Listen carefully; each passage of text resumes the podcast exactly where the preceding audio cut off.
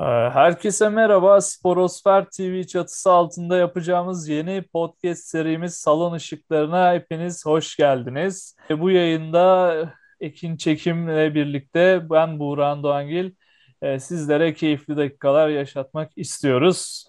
Ekin merhaba. Merhaba abi. Nasılsın? İlk önce onu soralım. Bugün çok spontane gelişti aslında. E, bu podcast'i hazırlamayı çok istiyorduk. E, çünkü şunu biliyoruz. Her ne kadar e, daha önceki yine Look at the Tabela'dan e, bizim yine futbol podcast'imizi dinleyenler bilir. NBA takipçilerimizin olduğunu da biliyoruz. NBA takipçilerimiz için de güzel bir podcast serisi olacağını düşünüyorum ben. E, ve sadece burada NBA'ye yer vermeyeceğiz. Euroligi de aynı şekilde yorumlayacağız. Bu da bizim aslında biraz daha e, çok daha fazla şeyden bahsedebileceğimizi, hani bahsedeceğimiz yerin alanın çok daha fazla olacağını gösteriyor aslında. Güzel bir podcast serisi olacağını düşünüyorum ben. Genel olarak NBA maçlarının hepsini yorumlayamayacağız maalesef ama öne çıkan gelişmeleri ve takas haberlerini, oyuncuların performanslarını, bu tür hani yükseliş yapan oyuncuları, Euroleague'de de aynı şekilde takas haberlerini, transfer haberlerini, e, spesifik maçları, büyük takımları e, yorumlamaya çalışacağız elimizden geldiğince. Siz de bize katkı verirseniz e, umarım uzun bir seri olur. Burak abi sen ne düşünüyorsun bu konuda? Aa, sana tamamen katılıyorum Ekin. Ee, Euroleague ve NBA'yi beraber yürüteceğiz bu programda. Ama diğer programların aksine hani piyasada olan böyle ne çok şey eğlence düzeyinde ne de e, çok taktik tekniğe boğmayacağız. Bir seyirci gözüyle adeta ve sıkı bir Aynen. takipçi gözüyle bunları e, aktarmaya çalışacağız. E, NBA tabii ki çok uzun süren bir e, sezon barındırıyor ve çok takım var, çok maç var. Hepsine dediğin gibi değinmek gerçekten güç olacak. O yüzden haftanın öne çıkan gelişmelerini alacağız. Daha çok öne çıkan takımları, öne çıkan oyuncuları konuşacağız. Euroleague'de de yine önemli gelişmeleri aktarmaya çalışacağız seninle birlikte. E, umarım keyifli bir e, sezon bizi bekliyor olur. Hem Euroleague'de hem NBA'de. Dinleyicilerimizle de zaman içinde umarım müthiş bir uyum yakalarız ve bunu uzun süre devam ettiririz. Tek temennim benim de bu. Evet abi bu arada yavaştan hani şeyden başlayalım diyorum yavaş yavaş. Preseason malum biliyorsun NBA'de de Euroleague'de de sezon başlamasına çok az kaldı. Oyuncuların özellikle ben son haberlerden birazcık sana söyleyeyim. Bu konuda sen de beraber bir sohbet edelim istiyorum. Kısa bir sohbet ondan sonra dinleyicilerimizin e, bizim neler hakkında konuşacağımızı, neler hakkında e, yorum yapacağını az çok anlarlar. Güzel de olur onlar için. E, Shai Gilgis Alexander'ın bir e, bugün haberini okudum. Kendisi şunu söylüyor. Ben siyahi Steve Nash'im. Hani ben bu oyunu en iyisi olmak için değil, bu oyunu iyi oynayanlardan birisi olmak için oynuyorum dedi. Abi ben bu açıklamayı çok iddialı görüyorum. Neden? Çünkü Steve Nash gibi bir oyuncuyla kendisini karşılaştırıyor ve şöyle diyor hani ben bu oyunu iyi oynamaya çalışan oyunculardan olmak istiyorum ki bence Steve Nash çok da böyle e, an, bana göre underrated bir oyuncu. Kendisi çok yanlış bir döneme denk geldi çünkü tam Kobe Bryant'ın Shaq, şu Kobe Shaq ikilisine denk geldi. Sonra yine aynı şekilde Chris Bosh ve Dwayne Wade'le çakıştı. Yani ben bu konuda öyle düşünüyorum. Yine Steve Nash'in de underrated bir oyuncu olduğunu ve de aslında oyunu iyi oyun oynayanlardan değil yine bir en iyi oyunculardan biri olduğunu düşünüyorum. Sen bu konuda ne düşünüyorsun Şahi ile ilgili? Arkadaş öncelikle biraz Steve Nash'i herhalde izlememiş. Genç ya kendisi. Evet ee, biraz öyle. Onun herhalde çocukluk zamanlarına gelmiş. Hani oyunu iyi oynamaya çalışanlardan olanları hepimiz biliyoruz. Steve Nash onlardan biri değil. Bence oyunu bayağı böyle sihirbazlarından bir tanesiydi. Tabii. Hani ben belki yaşımdan dolayı biraz daha fazla hatırlıyorum da öyle hiç de yabana atılacak da bir oyuncu değil. Hani onun döneminde oynayanlar da Neş'in ne kadar büyük bir yıldız olduğunu e, bilirler. E, yani bilmiyorum e, şey Alexander e, kendisinin hani öyle olmasını istiyorsa öyle olsun ama Steve Nash'i bu polemiklere bence karıştırmasın. Çünkü altında ezilir yani. Bilmiyorum fazla iddialı olmuş ama gençliğine verebiliriz ya. Tabii yani zaten bu genç oyuncuların açıklamaları daha bitmiyor. Ben şimdi birazdan da Camorant'e gireceğim. Ya Şahin'in hani zaten bu tür açıklamaları vardı ki Westbrook'la beraber zaten kapışmalarının sebebi de oydu biliyorsun. Tam draft edildiği sene de bu tür açıklamaları çok fazlaydı ki Westbrook'ta kapış e, yarışabileceğime, forma e, yarışına girebileceğime inanıyorum diyordu ki bence hani ben bir Westbrook hayranı olarak söylüyorum. Shai mi Westbrook mu dediğin zaman Westbrook biraz daha bakıyorum geçmişine kariyerine. Shai'nin hani Shai'nin yaşında herhalde bir e, kaç galibiyet gördü? Hani bir final gördü ya herhalde. Üçüncü, dördüncü senesinde final gördü. Ve ama yanında KD falan vardı diyebiliriz ama yine de final görmüş bir point guard'tı o yaşta. Hani kendisini bir de Westbrook'la kapıştırmaya çalışmıştı bu dönem. Senin dediğin gibi Steve Nash'le şimdi karşılaştırmaya başlamış. Hani ben de Nash'i nasıl söyleyeyim D'Antoni, Stoudemire falan geliyor aklıma. Nash'le beraber. Yani bilmiyorum gençler harbiden birazcık bazı şey ligde şu anda bozultmaya başladı yani bence şimdiden daha sezon başlamadan. O dediğim gibi herhalde şeyi falan da izlememiş. Daha öncesi de vardır Nash'in. Nowitzki Nash Dallas takımını Tabii. falan bilmiyor galiba. Öyle ileri geri konuşmalar yapmış. Herhalde Kyrie Irving'i falan örnek alıyorlar. Almasınlar. Olabilir ya çünkü Kyrie'nin de böyle uçuk kaçık açıklamaları var. En son aşı olacağım. Evet evet olmayacağım falan dedi. O yönden dedim ben de. O açıklamalar bazında Kyrie'yi örnek alıyorlar. Almasınlar. ya abi vallahi yani bir de şimdi hemen hızlıca Ja'ya geçeyim. Ja Morant'in de şöyle bir açıklaması var. Şu anda Westbrook, Chris Paul ve Stephen Curry ile beraber ligin en iyi 4-5 point guardından biriyim diyor. Hani bu da bence çok iddialı bir açıklama. Şimdi bakıyorum Devin Booker var. Hani her ne kadar shooter guard oynuyorsa da hani bir point guardla oynayabilen bir oyuncu. Yani John Wall var. Hani her ne kadar bu sene biraz sönük kalsa da hani geçmişine baktığınız zaman yine bir All-Star'ları e, Luka Doncic var. Aynen Doncic var. Yani hani Doncic gibi çok yönlü bir oyuncu var ama kendisini öyle bir yere koydu ki hani dediğim gibi Şahi'den daha önce bence biraz daha iddialı bir konuşma. Çok yani ben gülüyorum artık sadece hani o kadar söyleyeyim. Sen ne diyorsun abi? Valla ben bir şey diyemiyorum artık bu açıklamadan sonra.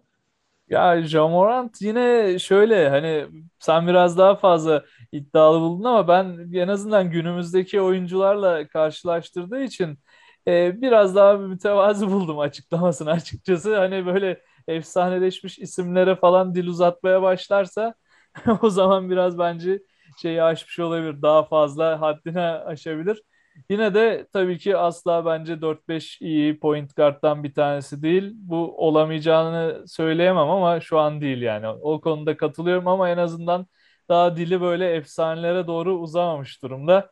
Oraları karıştırmıyor en azından Alexander gibi hani yakında şey falan derse de şaşırmam. Ben Jason Kidd'im falan onun ruhuyla geri döndüm falan gibi böyle reenkarne olmuş bir Alexander görebiliriz yani. Ya abi ya gerçekten bazen gülesim geliyor bu tür şeylere.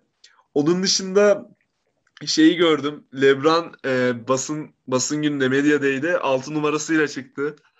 Ve de yanında e, artık DeAndre Jordan var, Dwight Howard var ve de Anthony Davis var. 3 tane veteran uzun ve de hepsi de aşağı yukarı en kötüsü herhalde e, DeAndre Jordan ve onun bile herhalde bir 3-4 tane bir All-Star'ı var diye biliyorum. Hani bu sene Lakers'ın veteranlarıyla ve Lakers e, bayağı bir veteran topladı. Hani Rajon Rondo takıma geri döndü. Dwight Howard dediğim gibi takıma geri döndü.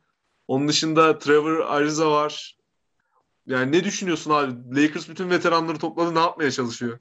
Ya şöyle söyleyeyim hani ben de aynen e, bir takipçi olarak NBA takipçisi çok sık karşılaşıyorum bu hem soruyla hem buna verilen yanıtlarla bütün zaten gündem bir süre çalkalandı bu kadro kurulduktan sonra işte sözlüklerde, forumlarda, internet sitelerinde Lakers'ın bütün ihtiyarları topladığı konusunda. E, doğru ama muhtemelen şunu deniyorlar. E, yani Last Dance aslında LeBron'un bir son dansı artık ya da son şarkısı ne denirse. LeBron onu yapmak istiyor, onu çalmak istiyor Lakers'ta. O yüzden de bir sezonluk hani gemileri yakmış durumdalar. Yalnız ben burada hani biraz e, işin arka planına bakarsak Lakers'ı eleştiririm. Tamam bir şampiyonluk onlar için de iyi olacaktır ama zaten almışlardı LeBron'la beraber. Fakat yani Lakers gibi büyük bir yapının NBA içindeki tek sezonluk hareketleri gerçekten bence biraz yani kendilerini düşünmesi gereken bir sorun olduğunu söyleyebilirim. E, yani bu sezonu kurtarabilirler belki ama bu yapılanmayla nereye varabilirler onu bilmiyorum. Hani gelecekte bunu komple dağıtıp tekrar yeni bir kurgu oluşturmak falan Lakers'ın bayağı bir zamanını çalabilir. Hani Yani bu son kurşunu yani doğru attıklarını söyleyemem ama gelen şampiyonluk belki de onlar için yeterlidir şu süreçte bilemiyorum ama ilerisi için bence hata ettiler yani. Evet abi istersen evet, NBA muhabbeti ni biraz kısa tutalım. Şimdi Euroleague'e geçelim. Euroleague'de de sezonlar başlıyor yavaş yavaş. Yine Fenerbahçe'den ve Anadolu Efes'ten çok büyük beklentilerimiz var. Final Four beklentimiz var özellikle Anadolu Efes'ten. Misic takımda kaldı. Larkin takımda. Sen ne düşünüyorsun abi Efes'in bu kararıyla ilgili? Efes'in takımı koruması çok önemliydi zaten. Neden işleyen bir yapıyı bozmak istesin ki e, kulüp? Özellikle de Ergin Ataman hani bir sistemi bulmuşken bırakmayı sevmez Ergin Ataman böyle. Oradan Aynen. ekmek yiyorsa tabiri caizse oraya devam etmek onun e, oyun felsefesine gayet uygun. E, tabii yani Efes bunun için de büyük fedakarlıklar yaptı bu arada. Mitch için e, maaşı çok yükseldi. İşte Larkin'in zaten yüksek bir kontratı vardı. Orada bir sertaç kaybı var Efes'in.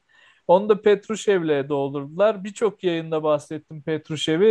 Yani ben büyük potansiyeli olduğunu düşünüyorum. Büyük de katkı sağlayacak. Yalnız takıma uyum ve adaptasyonu zaman alırsa Efes pota altında biraz zorlanabilir elit takım kategorisinde. Çünkü yani hep zirveyi hedefliyorlar. Orada bir sekteye uğrarsa Efes'in e, rotasyonu zorlanabilir Efes. Onun dışında ben de yukarılardan bitirmesini bekliyorum normal sezonu. Ayrıca Final Four beklentimiz de e, sürüyor. Fenerbahçe için işler biraz daha değişik. E, onlar da ani bir koç değişikliği oldu Kokoşkov'un gidişinden sonra. Aynen. Yani onun Hain kurduğu bir hain Kostok vardı Tarkan'ın Aynen. filminde.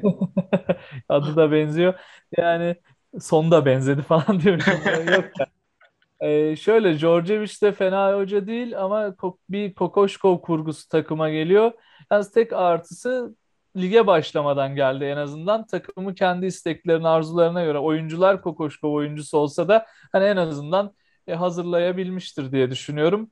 Fena da geçmediler hazırlık dönemini. Yalnız Euroleague tabii daha farklı bir arena, daha sert bir arena. Fenerbahçe yeni bir takım olduğu için sistem oturtmakla bir süre uğraşacaktır. Onu kısa sürede atlatırlarsa e, önce ilk 8 sonra da Final Four Fenerbahçe için de hayal değil ama öncelikle playoff yapmak bence hedefi olacaktır bu sene için Fenerbahçe'nin. Aynen yani ben mesela bir Fenerbahçeli olarak söyleyeceğim. Hani takımı izlediğim zaman mesela bir o Bogi ve Datome e, Muhammed Ali gibi o üçlünün oynadığı gibi bir e, oyun bekliyorum.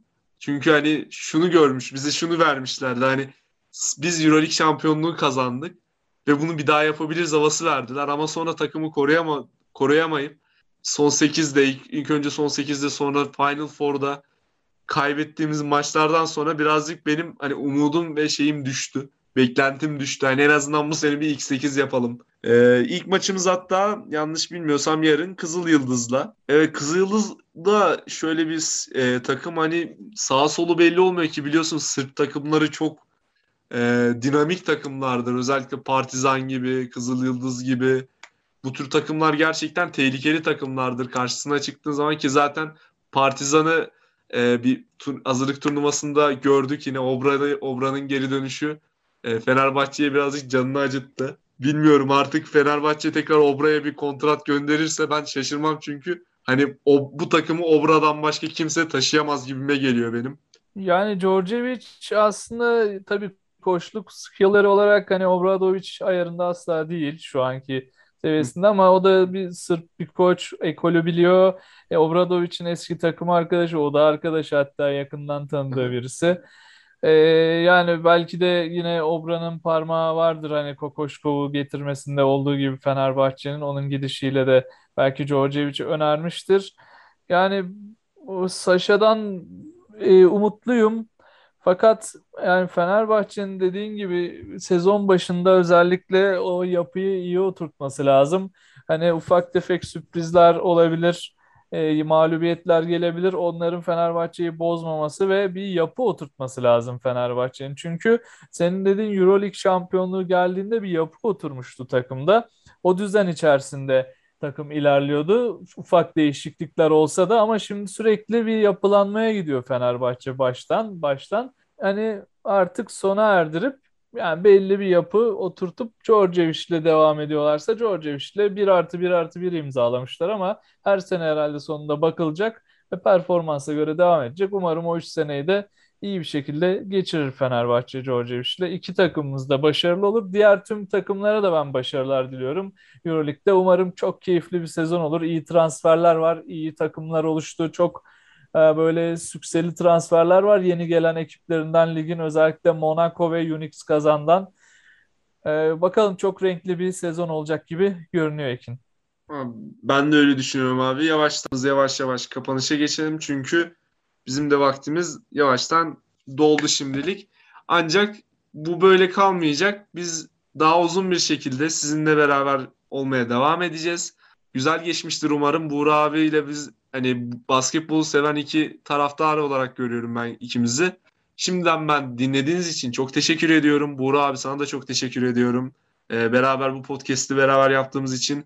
Ayrıca Sporostar kanalına da takip edebilirsiniz. Spotify'dan yine YouTube ve de Instagram'dan da bizi takip edebilirsiniz. Teşekkür ediyorum bizi dinlediğiniz için. İyi geceler, iyi akşamlar veya bunu ne zaman, nerede dinliyorsanız o gününüz iyi geçsin. Teşekkürler. Ben de bütün dinleyenlere teşekkür ediyorum. Ekin'in söylediği gibi bu bu kadar kısa kalmayacak. Şimdilik biraz tadı damağınızda kalsın istedik. Daha uzun içeriklerimizle sezon devam ettikçe karşınızda olacağız. Basketbolu izlemeye, basketbolun içinde kalmaya devam edin. Ayrıca Sporosfer'i de takip edebilirsiniz. Hepinize şimdilik hoşça kalın diyorum. Görüşmek Görüşürüz. Üzere. Bay bay.